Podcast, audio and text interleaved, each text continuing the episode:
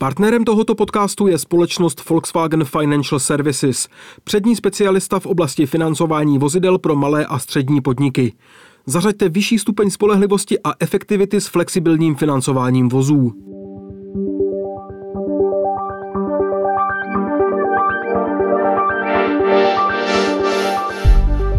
Dobrý den, posloucháte E15 Cast. Cestovní kanceláře letos hlásí rekordní tržby. Jak se oblasti cestovního ruchu podařilo vzpamatovat se z pandemie? Jaký vliv měla pandemie na digitální marketing? A jaké jsou v této oblasti nejnovější trendy? Nejen na tyto otázky odpovídala v dalším díle E15 castu Jana Galvis Rivera, Head of Digital v cestovní kanceláři Blue Style. Mluvil s ní zástupce šéf-redaktora deníku E15 Jana Novotný. Jana Galvis Rivera, Head of Digital v cestovní kanceláři Blue Style. Dobrý den. Dobrý den.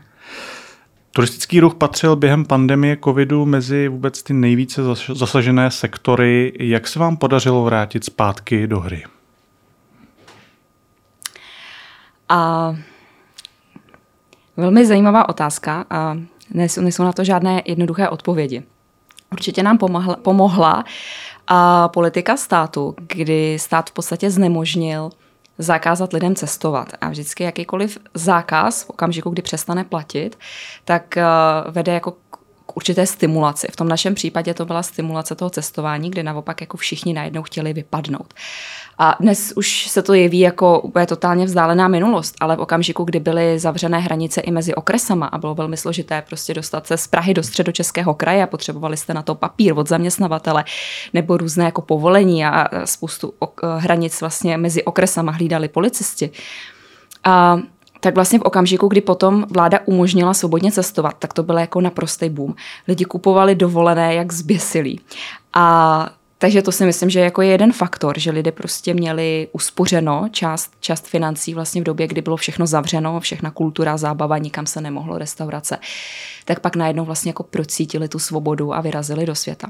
Tak to byl určitě jeden faktor, který, který nám jako velmi pomohl externí faktor. No a další, další uh, faktor, který nám pomohl tu kompletně jako krizi zvládnout, tak byla digitalizace.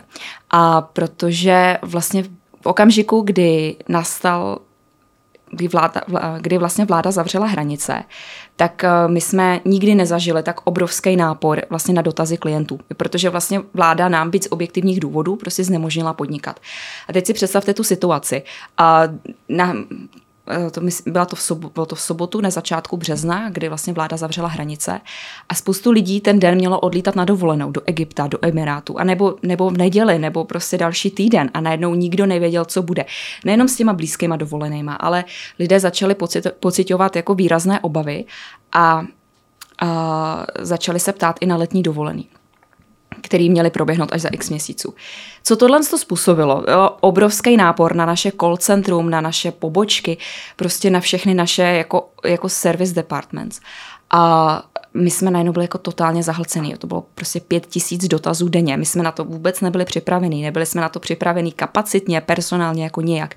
Takže jsme nestíhali odbavovat, nestíhali jsme vyřizovat. Ty, ty, eh, všich, všichni my jsme kompletně, v mém oddělení jsme kompletně zastavili digitální marketing a i PPC specialista, social media specialista, prostě včetně mě, všichni jsme začali odpovídat na dotazy na Facebooku, na e-mailu, tak prostě zapojila se celá firma. No ale eh, stejně jsme to nezvládali, protože ono to moc jako zvládnout nešlo. A, a co jsme potom později zjistili, tak je, že když jsme neodpověděli tomu zákazníkovi včas, tak on psal a volal dál. Ale tím, že jsme neměli žádný automatizační systém, tak vlastně jeden zákazník vygeneroval třeba 10, 15, 16 e-mailů, telefonátů, jako facebookových zpráv. A takže pak mu odpovídali vlastně různí lidé, jo, dostal někdy i třeba trošku různé informace. Takže jsme si říkali, wow, tyjo, tak tohle to je jako totální chaos, to musíme nějakým způsobem prostě sjednotit přes všechny, přes všechny uh, servisní, servisní oddělení. Takže jsme začali digitalizovat a začali jsme dělat, uh, například jsme zavedli Zendesk, vlastně tiketovací systém pro vlastně obsluhu zákazníka a, a podobně, co nám jako velmi výrazně, velmi výrazně usnadnilo. Takže teď, když uh, nám jeden zákazník už jako na, napíše během jednoho, dvou dnů třeba 14 dotazů, tak už mu odpovíme jenom jednou. Jaká byla reakce vlastně těch zákazníků na to, že na tu digitalizaci zvykli si na to, nebo jsou zvyklí stále vlastně volat na, na call centru? Určitý segment zákazníků je stále zvyklý volat. Máme hodně zákazníků z řad třeba seniorů, eh, starších lidí, takže pro ty je to určitě jako velmi důležité si o tom popovídat. Ale jako naopak si myslím, že jakože zákazníci, pokud to pocítili, tak to pocítili jako k lepšímu. Jo? My vlastně máme v podstatě jako vyřízený, vyřízenou odpověď zákazníkovi do dvou hodin, což je jako velmi, velmi rychlý v našem segmentu, nebo vlastně vůbec v segmentu. To znamená, že myslím si, že jsou spokojení, prostě mají odpovědi hned, rychle a tak. Jaký vliv eh, měla ta pandemie a to, co vlastně jste během ní všechno zjistili na digitální marketing, na oslovování zákazníků pomocí digitálních nástrojů? Stalo se to skutečně tím hlavním kanálem, jak vy oslovujete dneska klienty? A, a teď se ptáte během pandemie nebo vlastně v dnešní jako postpandemické době? Eh, klidně i během pandemie a to, co vlastně jste si z toho vzali, to, co přetrvalo. Jasně, tak, tak určitě ten e-commerce prodej a online prodej byl během pandemie jako nejklíčovější, protože eh, vlastně pobočky byly zavřený, bylo několik období, kdy jsme museli zavřít vlastně jako kamenné prodejny a takže vlastně jsme spojovali offline prodej s online prodejem, takže výrazně, výrazně stoupnul podíl e-commerce na obratu vlastně na podílu obratu společnosti, a protože ne, nebyla jiná možnost, jako, kde by to zákazníci koupili a zároveň jsme zapojili pobočky, tak aby vlastně pobočky byly v telefonickém kontaktu s, s klientama, připravovali nabídky na míru, posílali je do e-mailu a tak. Takže i vlastně jako toto se digitalizovalo. Jo? A pokud klient chtěl jako mít ten pořád ten jako fyzický jak kdyby fyzický kontakt s tou pobočkou, tak to probíhalo třeba přes online hovory, případně přes, přes telefon, náty, pokud ten klient nebyl tak jako digitálně zdatný, například senior. Zůstalo to takhle i po odeznění pandemie, nebo vrátili se zákazníci zpátky do kamenných prodejen? Ano, zákazníci se vrátili zpátky do kamenných poboček. A myslím si, že to, to, to, to je, tohle je pro nás jako důležitý, do budoucna i plánujeme rozšiřovat kamenný, kamenný pobočky. A lidi si prostě o tom chtějí popovídat. Jako jednou ročně si koupí dovolenou, tak je tam dlouhé zvažování a my máme dlouhou konverzní trasu v rámci digitálu a ty zákazníci, kteří nakupují na pobočkách, tak hodně zvažují, mají potřebu si o tom popovídat. Velmi často jako řeší své potřeby, třeba seniori, zdali je to bezbariérový, eh, zdali je třeba jako mělký vstup do moře, zdali tam jsou velké vlny nebo malé vlny a tak, takže to všechno mají potřebu probrat. A můžete popsat nějaké konkrétní novinky právě třeba v rámci toho digitálního marketingu, na které jste, na které jste přišli během pandemie a které jste rozvinuli i v těch pozdějších letech? Mm-hmm. A během pandemie, co se nám jako velmi výrazně osvědčilo, a teď budu mluvit spíše o sociálních sítích, tak je určitě budování community managementu, budování komunity, protože uh, vlastně cestovky to hodně odnesly i reputačně v rámci, v rámci covidu. Takže vlastně jsme došli k tomu, že je potřeba mít opravdu silnou zákaznickou, vlastně silnou komunitní podporu. A co tím mám na mysli, je, že mít jako angažované například fanoušky na sociálních sítích, mít opravdu angažované lojální klienty. Protože v okamžiku, kdy někdo uh, si třeba stěžuje, můžu to říct i třeba teď, že cestovní kanceláře jako nezvládly jo, požáry v Řecku, tak uh, v ten okamžik, kdy někdo napíše například na náš Facebook jakoukoliv stížnost, tak spoustu klientů řekne, dobře, ale cestovky nespůsobily požár, cestovky se snažili udělat jako maximum, cesto, jako delegát se nerovná záchranáře. Delegát jako nemůže jít přes plameny, když ho tam nepustí prostě policie. Jo. Delegát nerovná se hasič. Vypadával prout, byla nepřehledná situace, dele, delegát jako za to není odpovědný. Jo. A, takže a toto to, to, to jsou jako například komentáře našich klientů, kteří tu situaci zažili. Máme několik klientů, kteří byli například v tom rodosu, nebo na tom rodosu postižení a pak spoustu klientů, kteří to zažili a, a vlastně byli evakuovaní a z jejich pohledu to proběhlo v pořádku, a nebo respektive jako byli spokojení s tím, jak to proběhlo. A ty se nás jako velmi výrazně zastávají. A tohle mít jako angažovanou komunitu, to, na to jsme přišli během covidu, že to je opravdu jako nejzásadnější. Takže aktivně s nima pracujeme, zapojujeme je třeba v rámci sociálních sítích, máme velmi vysoký engagement, máme velmi vysoký, jako, vysoký reach. A um, myslím si, že to je dobrý, když ta značka nechá mluvit zákazníky. Dá se vůbec eh, s těmi negativními komentáři nějak úspěšně bojovat? Existuje nějaký recept, eh, jak, eh, jakým způsobem vlastně ty klienty nějakým způsobem uklidnit nebo, nebo tu negativní vlnu, která vlastně se tam začíná šířit, tak pokud možno zmírnit? No a tak určitě jde to a ne vždycky, se to, ne vždycky se to daří. Ale třeba v tuto chvíli tak jsme vyzvali naše, naše zákazníky, kteří jsou na Rodosu v tuto chvíli, ať pošlou své fotky, ať prostě pošlou, jak to vypadá, jak si užívají svoji dovolenou. A ten post jsme vypublikovali včera večer a už vlastně v tuhle tu chvíli tam máme jako desítky fotografií, můžete se podívat, našich zákazníků, který opravdu jako posílají uh, posílají fotky, jak si užívají na tom Rodosu. Takže nějakým způsobem třeba proti té negativitě jde bojovat. A když, když vlastně aktivně komunikujete s, s tou vaší komunitou. Pokud někdo napíše jako nějaký velmi negativní komentář, snažíme se na to reagovat a například tak, že řekneme, prosím, jako kontaktujte nás soukromně a stáhnout tu, tu konverzaci spíš do soukromé zprávy nebo jako do soukromé komunikace, a protože i jako veřejně, my, my nevíme, jestli ten profil, který nám tam píše ty hejty, jestli to je skutečný klient nebo ne, nemůžeme um, mu vlastně sdělovat informace o třeba daném konkrétním, jo, když se jmenuje profil Jan Novák, tak my nevíme, jestli to je skutečně pan Novák, který s náma někde byl. Takže abychom toto mohli ověřit, tak to stahujeme do soukromých zpráv, to prostě nelze řešit veřejně. Takže i tak se jako snažíme s těma fanouškama. Ale nenecháváme to jako vyhnít, jo, to se, to se prostě nevyplatí. Je potřeba na ty negativity reagovat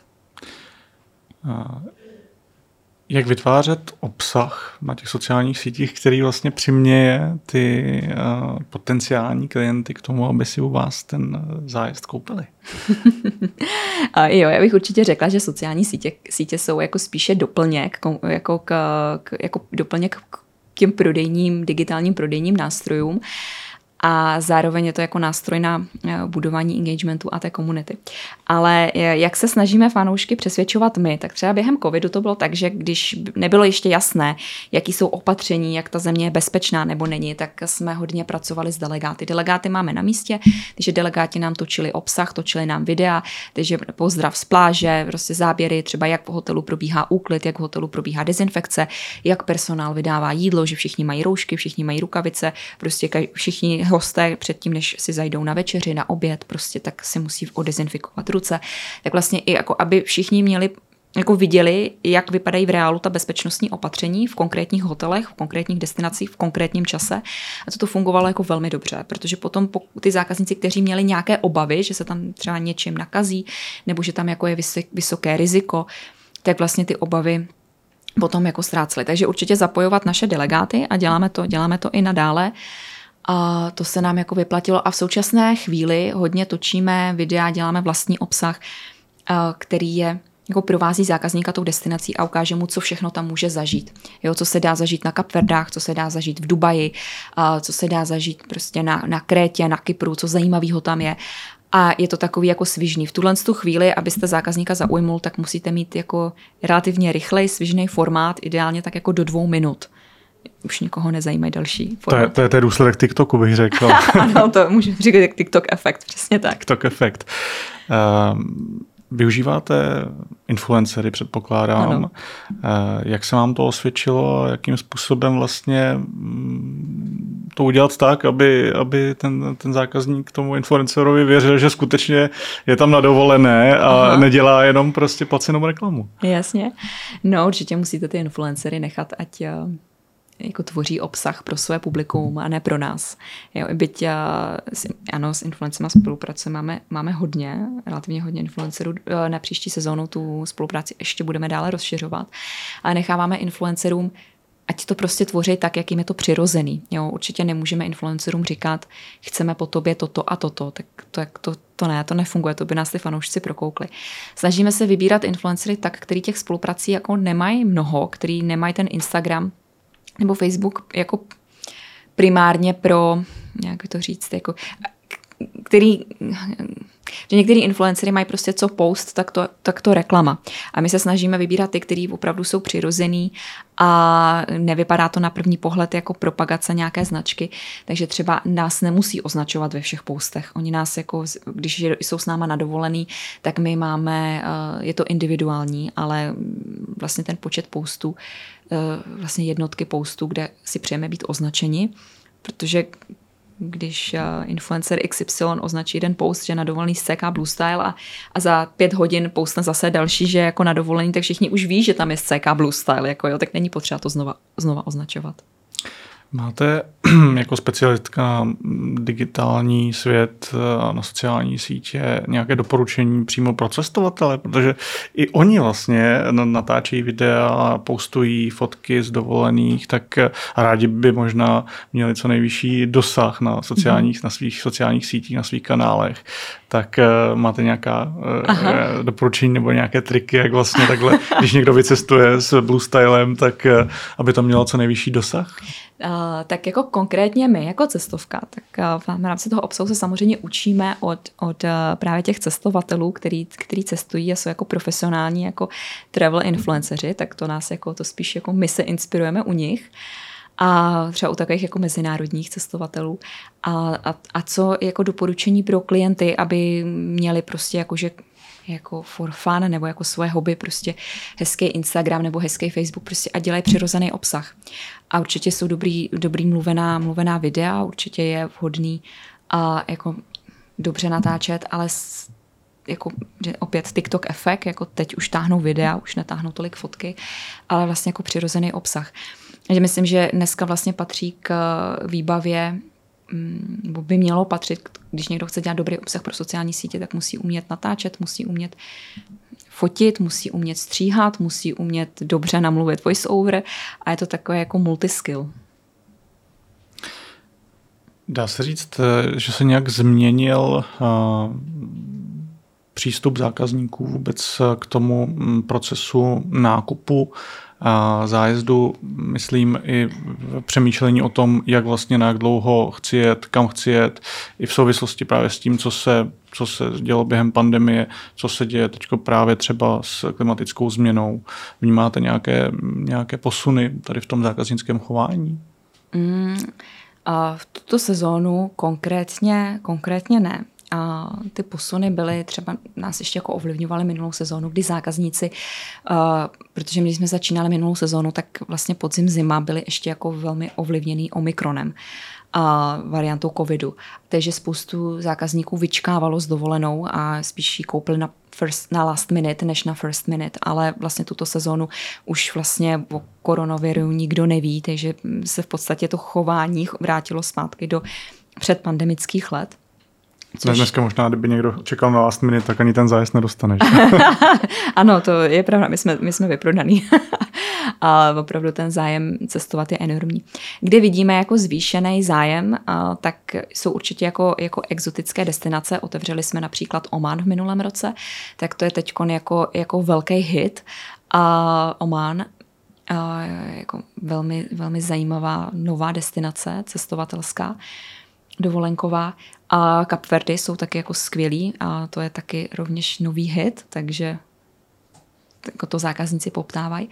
Dále, co se změnilo, tak je, že máme jako trochu o něco vyšší nárůst jako ve zkrácených dovolených, kdy si takzvaně zákazníci jako odskočí k moři třeba na pět dnů, takže zkrácené pobyty, a aby se proslunili a potom určitě multigenerační dovolená, kdy vlastně vyrazí cestovat um, rodiče s dětma a vemu ještě prarodiče. Takže vlastně jede celá, jede celá rodina, tak to je taky takový nový cestovatelský hit. Možná staronový, eh, bývalo to možná někdy v 90. letech, když, jo, když rodiny společně objevovaly třeba eh, ty, ty destinace, kam dřív nemohly, tak to je zajímavé, že se to vrací uh, takhle. Tyhle ty multigenerační dovolené, vyžaduje to něco, něco specifického třeba v té vaší nabídce? Hmm. Určitě to vyžaduje specifický produkt, protože ne všechny hotely uh, jsou uspůsobené pro různé věkové kategorie. A my třeba máme na více adults only hotely, uh, kam můžou, můžete až od určité věkové hranice. Jo? A to je třeba pro, pro klienty, kteří si chtějí odpočinout od dětí nebo pro seniory. A takže a pak máme zase naopak třeba jiné hotely, které jsou uspůsobené přímo pro a rodiny s dětma, jo, kde opravdu tam přijedete a máte obrovské vyžití pro děti, včetně tobogánů, skluzavek, prostě různých vodních atrakcí. Takže ta multigenerační dovolená vlastně vyžaduje jako specifickou kombinaci toho, aby ten hotel byl za, uspůsoben pro klienty, kteří jsou seniori, mají nějaké svoje speciální potřeby, který je třeba bezbariérový, a zároveň tam potřebujete vyžití pro ty malé děti. Takže určitě uh, spoustu vodních atrakcí, to bogánu skluzavek. A ideálně, když je to uh, jako trošku jako oddělené, protože přece jenom ty seniori jako velmi často chtějí mít trošku jako víc klidu, takže je na to potřeba speciální typ hotelu, který je k tomuto uspůsoben. A ne všechny jsou, ale na našem webu i vlastně uh, naši prodejci ví naprosto perfektně, kteří jsou, je to, je to vyznačený, takže ten, kdo chce, tak si, tak si toto může najít a koupit. Liší se nějak eh, přístup eh, zákazníků těch, kteří si kupují zájezd u vás online a těch, kteří chodí si takzvaně popovídat do těch, do těch kamenných prodejen, vyžadují něco, něco jiného, tyhle ty dvě skupiny? Eh, dá se říct, že jsou specifické v něčem v těch svých požadavcích? Že třeba, že třeba eh, lidé, kteří kupují online zájezd, eh, právě třeba mm, kupují ty prodloužené víkendy nebo kupují třeba rychlejší zájezdy. Ti, kteří chodí do těch kamenných prodejen, tak eh, to jsou třeba ty multigenerační zájezdy. Něco hmm. jako závažnějšího, o čem je třeba si to mm, popovídat a o čem je třeba to pořádně probrat. Ale No, to takhle úplně jako nejde říct, protože velmi často ty klienti to třeba probírají, pobírají, probírají po telefonu nebo po chatu. To znamená, že i když jako k tomu mají jako uh, spoustu dotazů tak a, a nemají čas, jsou vytížení, nemají čas jít vlastně na tu pobočkovou síť, tak zavolají na call centrum, jo, nebo si píšou na chatu. Uh, takže se stejně k těm informacím, k těm specifickým informacím, které oni potřebují, potřebují získat, tak se k ním dostanou. A ten jako zásadní rozdíl je, že na webu spíše nakupují mladší lidé a e, spíš jako rodiny s dětma, tam se domnívám, že to je z toho důvodu, že nemají moc čas, že jsou prostě, že mají ty malé, malé děti a spíš si to jako vyberou, doptají se na, na infolince, doptají se na chatu a pak to jako koupí. A v rámci těch poboček jsou to spíš ty starší generace. Co nám ještě jako hodně funguje, tak je, uh, my tomu říkáme jako uh, multi-channel purchase journey. v týmově my máme vlastně téměř 50% trafiku na webu zmeržovaného. A co to znamená? Já vím v 50% případů, že pan Novák nebo paní Topinková tak si prohlíží u nás na webu dovolenou a pak si koupí na naší pobočce a nebo u našeho B2B partnera. A že vlastně máme, máme jako kompletně digitalizovaný marketing a vlastně ta míra toho překrytí, kdy lidi vybírají online a potom přijdou do kamenné prodejny a tam dotáhnou ten nákup, tak je, tak je velká. Je opravdu jako, jako, je to velmi výrazný podíl prodejů. Takže a, já se domnívám, že opravdu vybírají pečlivě online a potom jdou třeba s nějakým předvýběrem doptat se konkrétně k tomu prodejci. A nebo jsou to lidé, kteří třeba už doma mají, mají počítač, to seniori, ale nemají důvěru k té online transakce, takže potom ji dotáhnou offline. Máte nějaké doporučení přímo za vás, eh, na co si dát při nákupu online eh, zájezdu pozor a eh, čeho se vlastně není třeba bát na druhou stranu? No a víte, to je tak jednoduchý koupit si zájezd online, že to můžete udělat na dva kliky. A a koupíte si dovolenou. Takže e, jako za mě není rozhodně se vůbec ničeho bát a je to, je to rychlý, je to komfortní. A doporučení jako jediný, nekupujte uh, dovolenou pod vlivem, protože velmi často se nám stává, že máme v pátek večer hodně objednávek a druhý den ráno je lidé, je klienti ruší, protože si nepamatují. kam, vlastně, kam vlastně chtěli odletět. a, a nepamatují si kolikrát, že ani nakoupili, a nebo co nakoupili, jenom koukají, co jim přišlo, jako, že jim, jako do e-mailu potvrzení o dovolený. Takže to se stává velmi často jako v pátek večer. Takže já vám přeji spoustu spokojených zákazníků a budu se těšit někdy příště. Děkuji za rozhovor. Já vám také moc děkuji. Naschledanou.